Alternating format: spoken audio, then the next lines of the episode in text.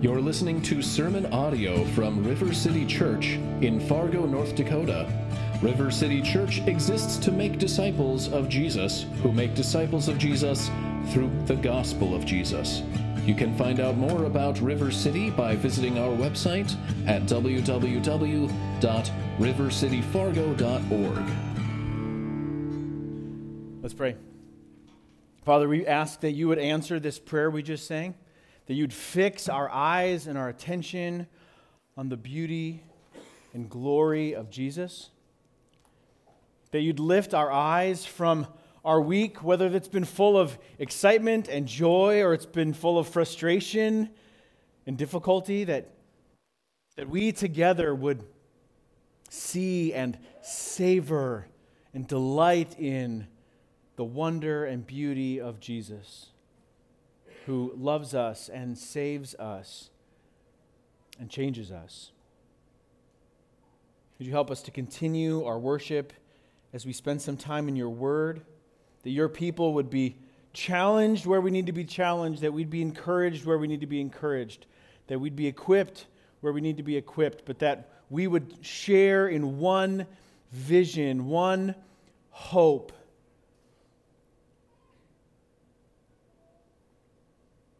of you, Lord Jesus, as our King. And that we are, by your grace, citizens now of your kingdom. Cause our hearts to swell with gratitude as we continue in worship, we pray. In Jesus' name, amen. Amen. You can have a seat. Good morning, River City. Uh, we're continuing in Luke's gospel this morning, so grab your Bibles, turn to Luke chapter 22. Excuse me, if you need a Bible, some folks are coming around from our strike team and can get you one. If you do not own a Bible, please take this one home with you so you have one of your own. As you're finding your way to Luke 22, uh, let me just give us a little backdrop. Luke 22 begins the, the final week, if you will, of Jesus' earthly ministry as he moves toward the cross. That's kind of where Luke 22 starts. Excuse me. Many times, through the course of the Gospels and in our study of Luke, Jesus has already told his disciples suffering's coming, death is coming, uh, hardship and beatings and, and, persecution, and, and me ultimately, Jesus is saying, going to my death, all of this is coming down the timeline. And often, as we read all through the gospel accounts, not just Luke, but the others as well, Jesus' disciples seem to only partially get what he's saying. They don't seem to understand. Jesus speaks of the kingdom of God and how the kingdom of God operates, which is often very different from how the kingdom of men operates. And his disciples, who are with him day after day after day, still don't quite understand what it is Jesus means. And here in this section of Luke, from verses 21 through verse 38, Jesus has kind of his final words with his disciples before they go to the Mountain of Olives and Jesus is betrayed and arrested and crucified.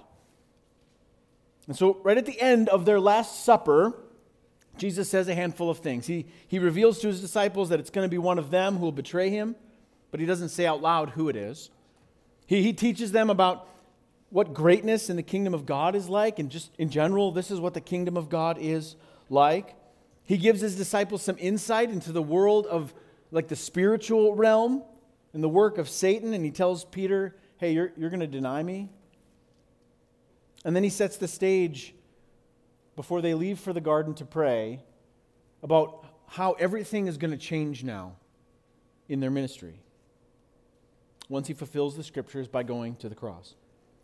These words from Jesus, from the end of their dinner until they leave for the garden, kind of for his disciples serve as a little bit of a, I'm calling it a, a kingdom reset.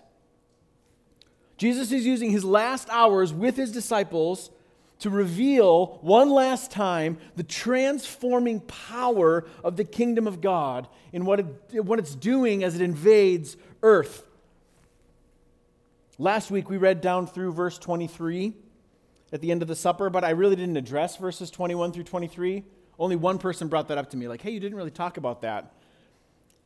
So either no one really cared or you just didn't want to be mean. I don't know. But we're going to cover that a little bit today. So we're going to kind of overlap our text last week and, and start reading uh, in verse 21. I'm going to tackle verses 21 through 30 today, and then Pastor Devin is going to take, I think it's what I wrote down, 31 through 38, I think. Maybe just 34 next Sunday. So there you go. He's not going to do 30. I guess I'll do that the week after. That's fine.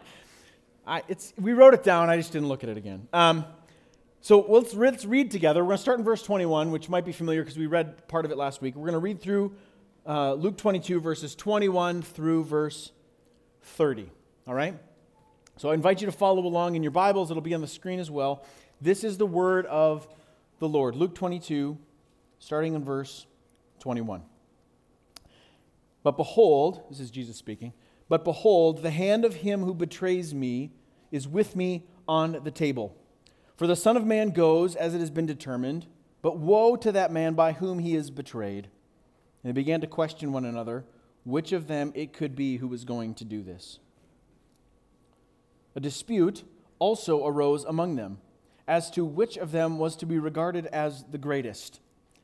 And he said to them, The kings of the Gentiles exercise lordship over them, and those in authority over them are called benefactors but not so with you.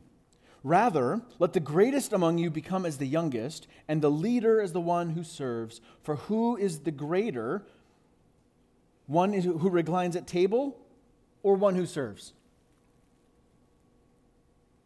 Is it not the one who reclines at table? But I am among you as the one who serves. You are those who have stayed with me in my trials, and I assign to you as my Father assigned to me a kingdom, that you may eat and drink at my table in my kingdom and sit on thrones judging the 12 tribes of Israel. This is God's holy word that cannot and will not fail. Amen?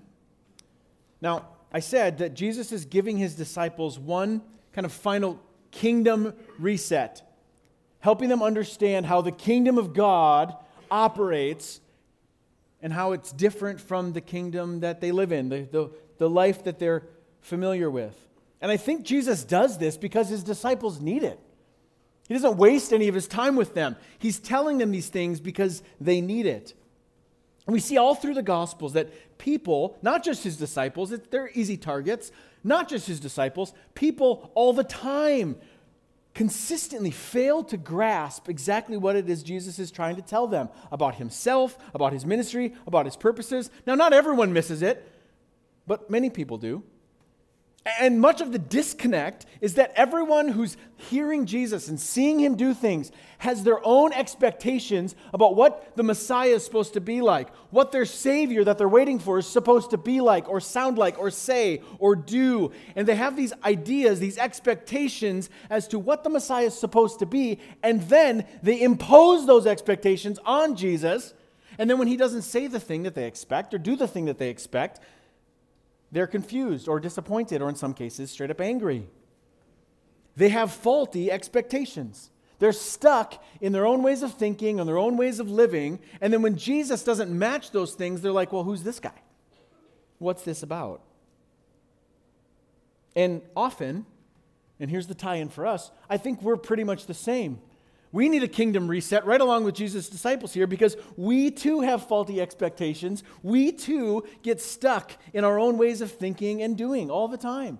And we bring those expectations to bear on one another, on our life circumstances, and on Jesus. And then when those expectations aren't met, now we're miffed, right?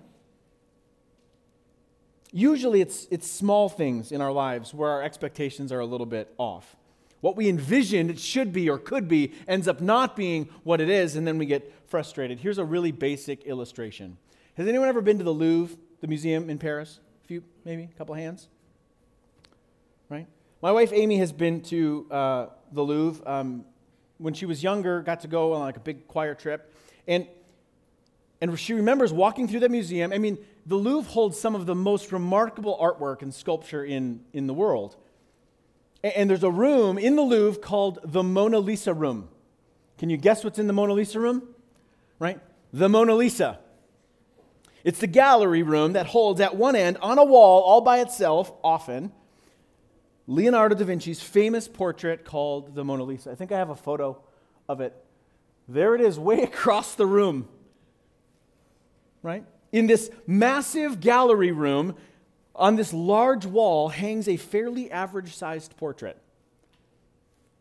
It's less than two feet wide and less than three feet tall, so less than six square feet, even within its frame. And you can see the crowds typically line up during busy times to get a glimpse of the, the Mona Lisa.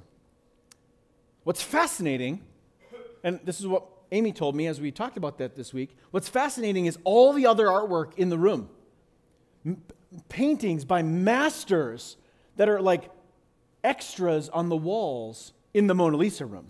In fact, on the back wall, there's a massive painting that depicts the, the Jesus wedding at the wedding feast at, at, Cana. It's literally called the wedding feast at Cana. And this massive painting covers 724 square feet of oil painted mastery. Person for scale, right? So you just see the, the difference between. So, so not just my wife, but others who have visited the Louvre and have entered the Mona Lisa room, and maybe this is you. You walk in and you're like, okay, that's a neat painting, I guess. It's just really famous. But like, look at this one, you know? I don't even know how you paint something that large. Right? Even though the Mona Lisa is the famous painting in the room by Leonardo da Vinci, people often comment that they're a little underwhelmed. They thought it would be more than it actually is, especially in the context of what else is going on just in this one room, right? They're disappointed because their expectations did not match reality, what their eyes actually saw. Now, this is a pretty minor example of faulty expectations, but there are lots of expectations in our lives that we have all the time. All the time, big and small. And those expectations cause us to act in a particular way. I think we're going to see a lot of it as we enter more deeply into this political season, although it kind of feels like politics here in America just are nonstop now. Used to go in like waves, and now it's just fire hose all day. But I think we'll see it a lot. A certain bumper sticker, a certain pin on a jacket, or a profile picture on your favorite social media uh, site of choice is going to trigger in you a certain response, right? Oh, oh, oh, you support that candidate or that position. That must mean you believe blank. Right? I have an expectation based on what I see, and so here's the outcome of that, whether or not it's actually true.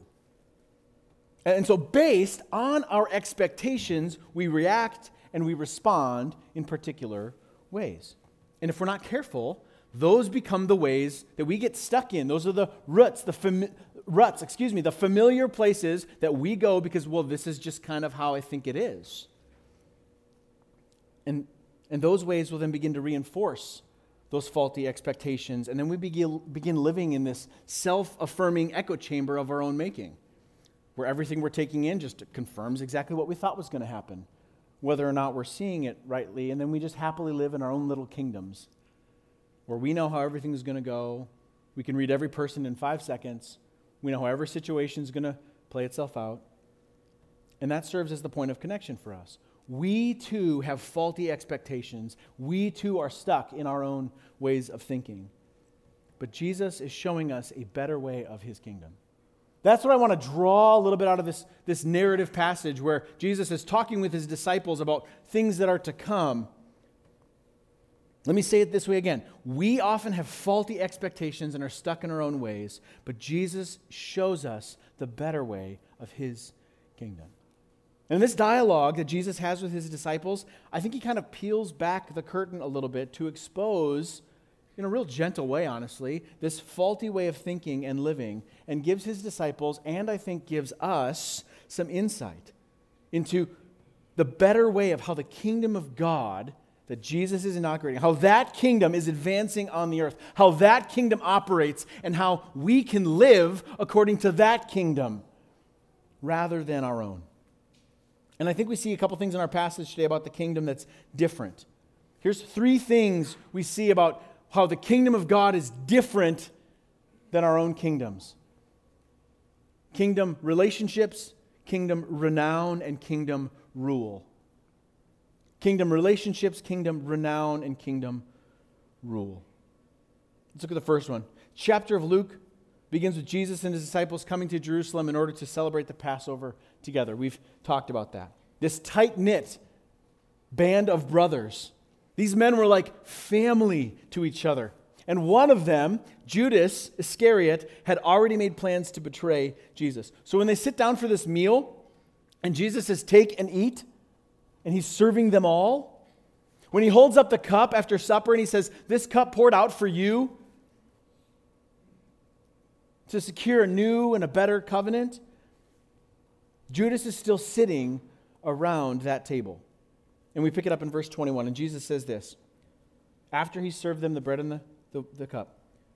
But behold, the hand of him who betrays me is with me on the table.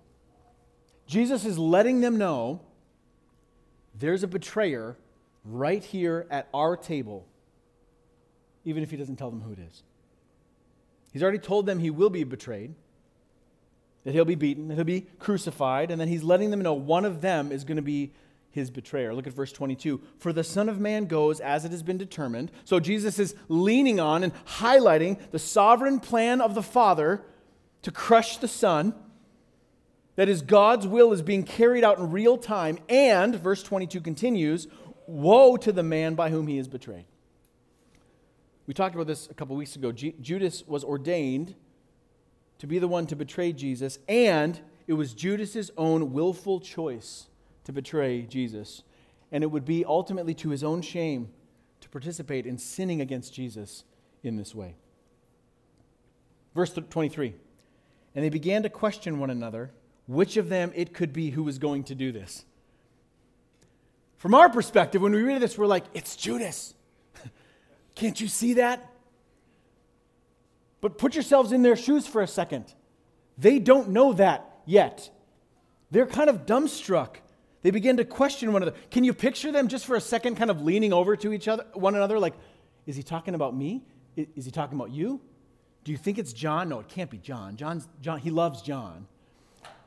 That would even be the worst if it was John, right? Like, do, you see that? I think it tells us a little something. The way Jesus interacts with these 12 tells us something about how Jesus operates when it comes to relationships in the kingdom. Jesus served Judas a meal. Jesus washed Judas's feet along with all the others. Jesus empowered Judas, along with the 12 and 60 others, to go out and do ministry earlier in the Gospels. And they take authority over demons in Jesus' name and heal the sick in Jesus' name.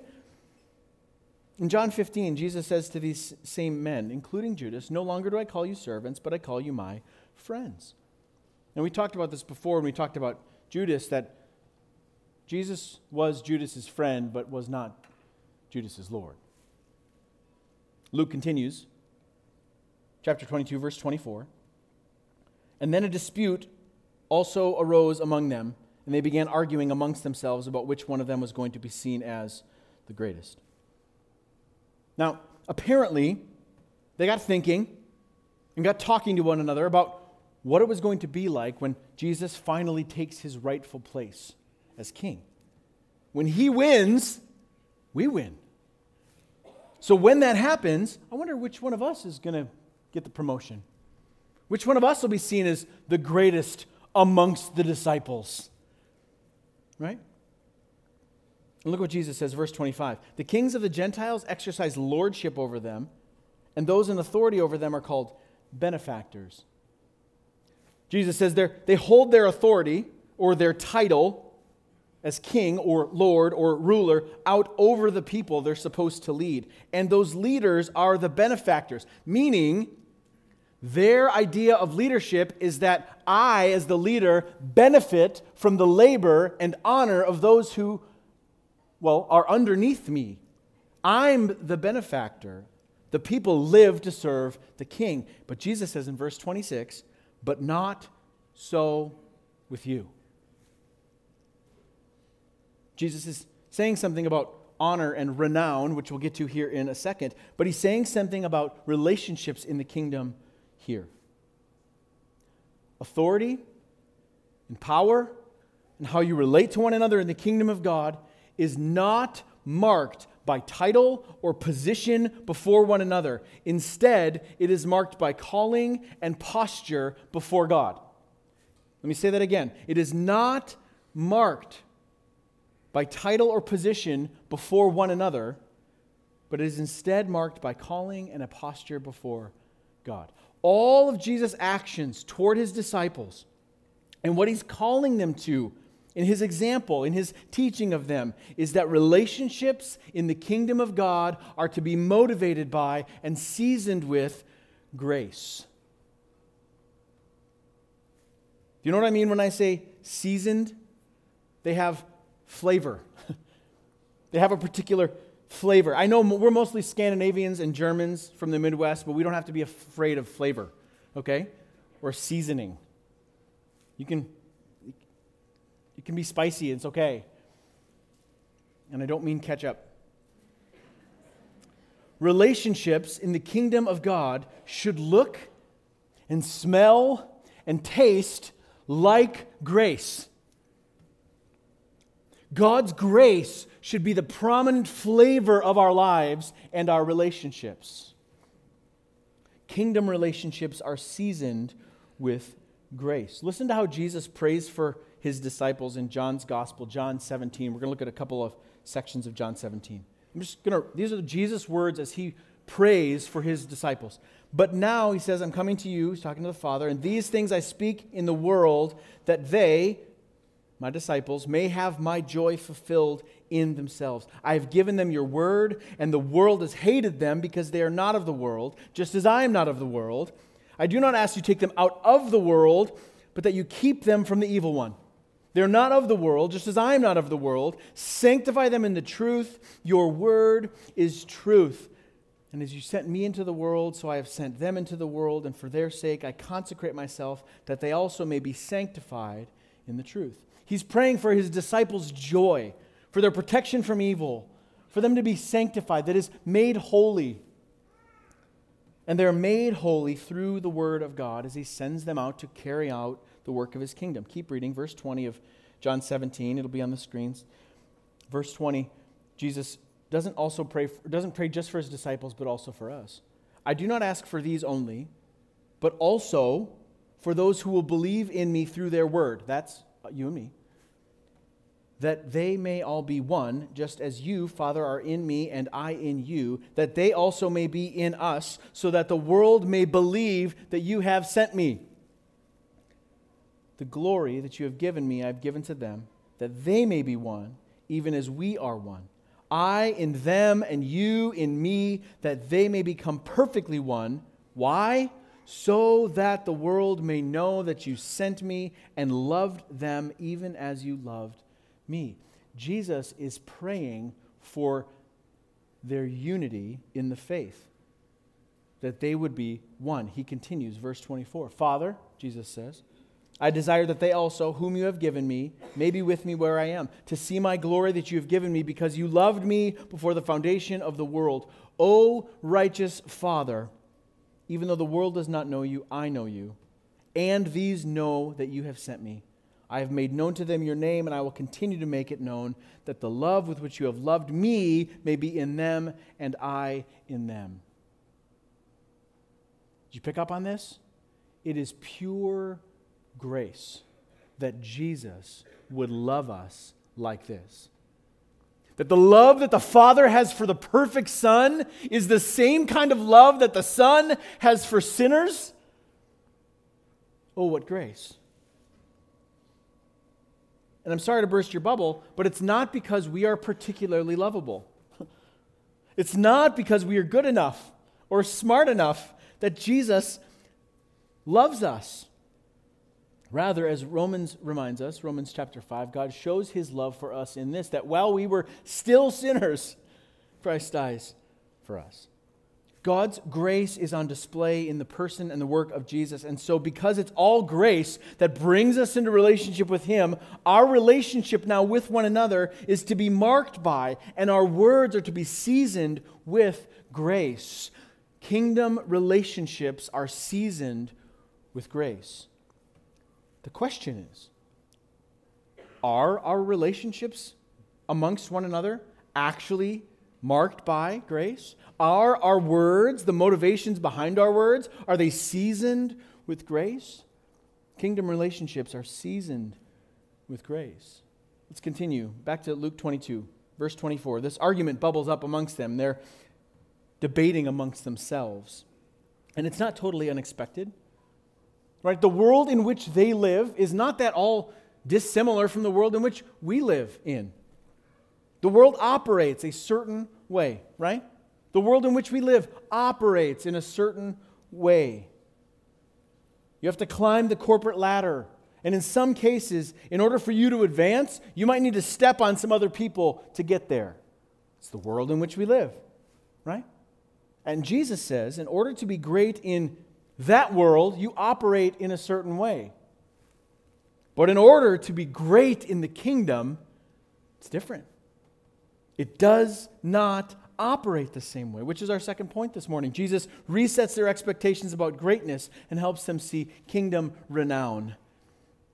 I didn't just choose the word renown because it starts with an R and goes with the other two, although that is helpful. Renown is the same word for fame or glory. How will we be known? What will give us honor and greatness? And so the disciples are arguing amongst themselves which one of them will be the greatest. Now, we don't know how they see themselves, or we don't know exactly what measuring stick they're using to decide their greatness, but I, am just going to go out on a limb and, and just assume that they're probably not comparing who's more humble. They're probably not comparing how many people have you encouraged this week? Or how many feet have you washed? I mean, they might be, but I doubt it. I doubt it just from the, what we know of the disciples. And I'm not shooting them, I'm putting us in that same camp with them. In fact, all the way back in Luke 10, when we talk about Jesus sending out the 72, not just the 12, but 60 others to do ministry, heal the sick, heal the blind, proclaim the kingdom, uh, they come back rejoicing. Because as they encountered spiritual warfare, as they encountered uh, demonic forces, they took authority over those demons in the name of Jesus, and those demons submitted to them, and they come back giddy. Luke chapter 10 Behold, Jesus says to them, and they come back excited Behold, I've given you authority to tread on serpents and scorpions and over the power of the enemy, and nothing shall hurt you. Except Jesus says this Nevertheless, do not rejoice in this, in these things, that the spirits are subject to you, but rejoice that your names are written in heaven. Jesus is essentially saying this there is no flexing in the kingdom. There isn't. You cast out 10 demons, and John only did eight. That must prove nothing. It proves nothing. At least not in terms of greatness in the kingdom of God. Jesus continues in our passage, Luke 22. He says, Let the greatest among you become as the youngest, and the leader as the one who serves. Take the low spot Jesus says. Kingdom renown, greatness in the kingdom, kingdom renown is marked by service, not status. And this seems counterintuitive, and, and it kind of is. It's, it's, it's a radically counter-cultural idea, and not at all what the disciples were thinking or how we tend to think. It's not how our world tends to operate. Kids in the room, or if you can remember back to when you were a kid, how did you feel on the day they hand out, how do you feel on the day they give you report cards? I don't even know if they do that anymore. I should ask. I should have asked you this ahead of time, you kids and preteens in the room. I'm looking at you. Right? Do you, do you remember? Do you remember report card day? I remember report card day. Growing up, it was like in a little manila envelope, and it was like, uh, like three sheets of paper, like the one they wrote on, and then like the pink one and the yellow one, the transfer paper, and they took the one, and you had to have your mom sign it to say, like, I saw that you got a D in math, right? Like, they needed to, was that just me? They needed to do that. But, but right away, you'd, you'd like open them up right away, and you'd like compare with your neighbor, like, oh yeah, hey, we did good, and we did really good in English, and I did a little better in, in that, but we both stink at chemistry, and right? Like this is that's what you do. You immediately start measuring up, figuring out where you rank with one another.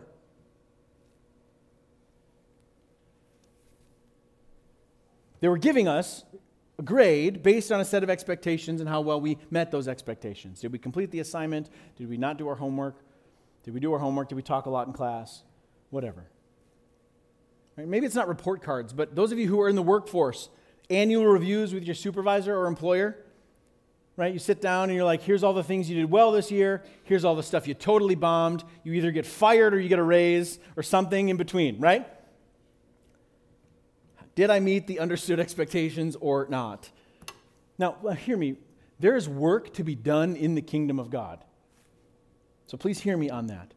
But the path to honor the path to greatness in God's economy isn't climbing as high or as fast as you can. Greatness in the kingdom is marked by service. Look at what Jesus says in verse 27. He kind of asks a rhetorical question For who is the greater, one who reclines at the table or one who serves? Is it not the one who reclines at the table? Who is seen as more important, the one eating the meal or the one serving the meal?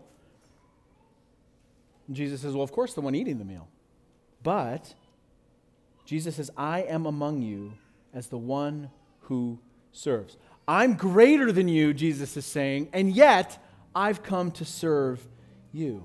And so Jesus flips this all on its head, all these faulty expectations of his disciples about what it means to be great and he says, You're pursuing the wrong aims. You want to be great? Fine. Aim to be great, but aim to be great in the kingdom of God. Because this kingdom that you're living in is fading away. This kingdom that you're living in is going to burn up, but that kingdom lasts forever. So if you're going to pursue greatness, if you're going to pursue renown in the kingdom of God, kingdom renown is marked by service. I asked this question when we were in Advent and looked at Christ, who is the ultimate servant, who serves us.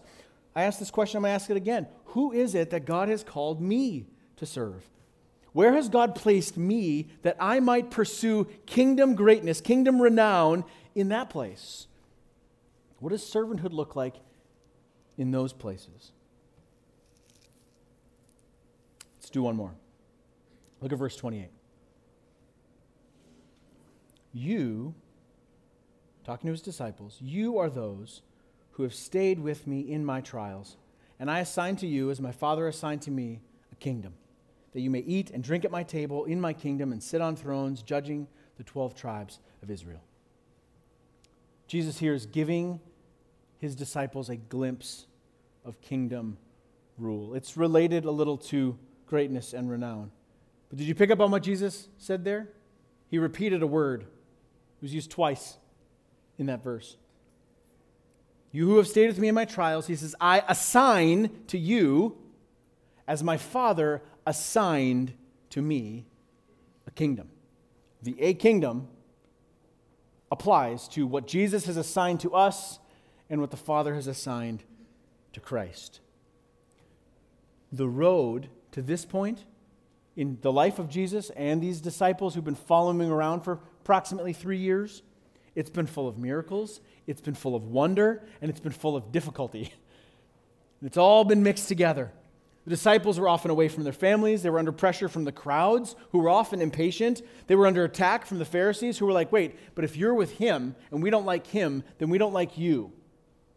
They had to bear all of that. And Jesus affirms their steadfastness. He says, You have stayed with me to this point in my trials, in difficulties, is you guys who have been with me, stop arguing about who is going to be greater. because I'm laying hold of the kingdom that the Father has assigned to me, and you whom I, have already chosen, you will be with me. But not because you're the most spiritual, not because you're the smartest, but according to the perfect foreknowledge and merciful choosing of God, I will take my throne and you will join me in the kingdom. And here's how Jesus describes it. Look at verse 30. He says, eating and drinking at the Lord's table. This has echoes of what we talked about last week. And as we come to the Lord's uh, Supper together, we kind of get a, a, a tangible taste of that. Looking ahead to that great wedding feast of the Lamb a glimpse into what's to come. In the throne room of God, there will be feasting at his table, and his people are invited to a feast. And Jesus says, You're going to eat and drink at my table in the kingdom and sit on thrones, judging the 12 tribes of Israel. That phrase, judging, speaks of rule. The king and the king's appointed rule over the kingdom, they make judgments over the nations. So Jesus is reminding them that he is king over all things, and as king, he appoints others with authority in his kingdom, which is different than how the, uh, uh, the world deals with authority and rule. Leadership, authority, rule, according to the world, is either earned by merit or taken by force. And we can argue that merit might be a more honorable of the two. I'm not dissing it flat out for what it is. I'm just saying it's different than the kingdom. Leadership and authority and rule in the world in which we live is either earned or taken. But rule in the kingdom is always given and received, not earned, not taken by force. You don't seat yourself in the kingdom you are seated by the king. And that's what's beauty about it. It's like you show up to a restaurant and it says, you know, please wait to be seated or please seat yourself. Right? In this case, it's not just it's not just a servant in the king's court who helps you find a spot at the table. The king himself takes you by the hand and sets you in your place at his table which he has a little card already set out for you. That's how it works. Back in Luke chapter 14, Jesus offers a parable to illustrate this. You can turn there if you'd like. You don't have to, it'll be on the screen. Jesus' words from Luke chapter 14. He says this When you're invited by someone to a wedding feast, do not sit in the place of honor, lest someone more distinguished than you be invited by him, by the host. And he who invited you both you and the more distinguished person, will come and say to you, hey, give your place to this person. And then you will begin with shame to take the lowest place. But when you are invited, go and sit in the lowest place, so that when the host comes, he may say to you, Friend, move up higher. Then you'll be honored in the presence of all who sit at table with you. For everyone who exalts himself will be humbled, and he who humbles himself will be exalted.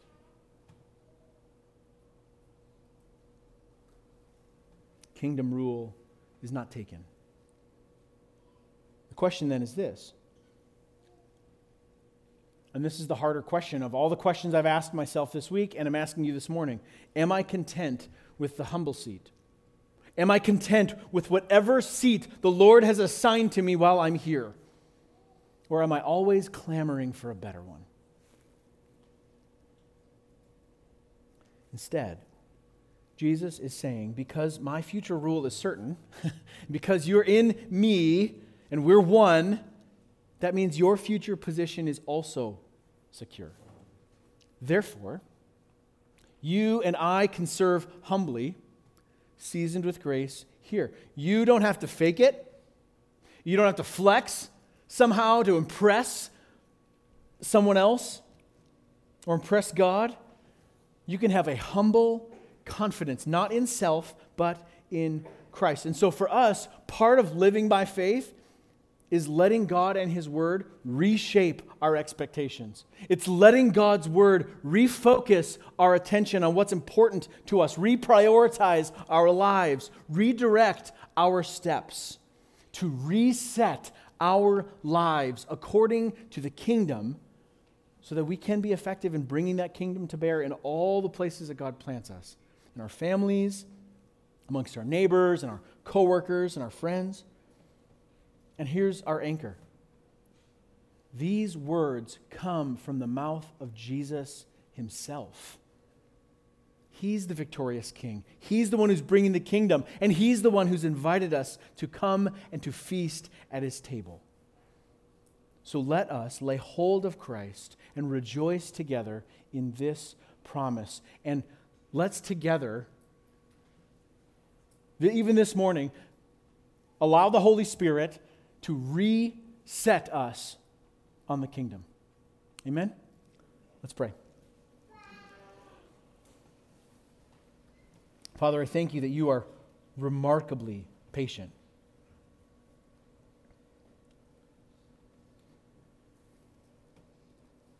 That you are actually exceedingly patient. How majestic is your name in all the earth. Father, we ask you to forgive us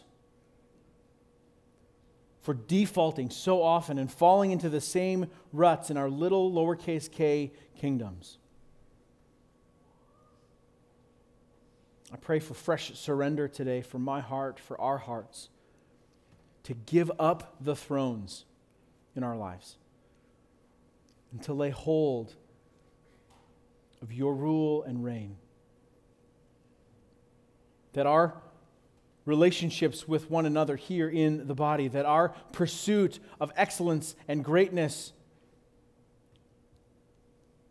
that our understanding of what makes one powerful or have authority or have position would all be run through the grid of the kingdom of God and, and reset.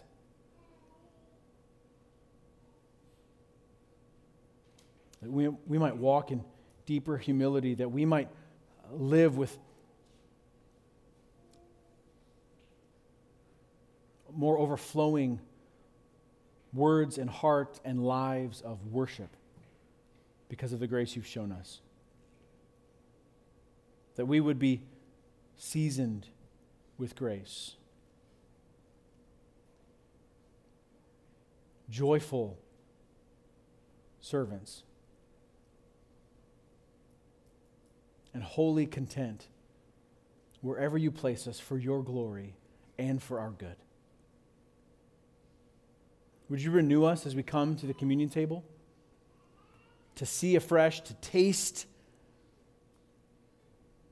the bread and the cup as a reminder of you, Lord Jesus. Pray this in your name. Amen.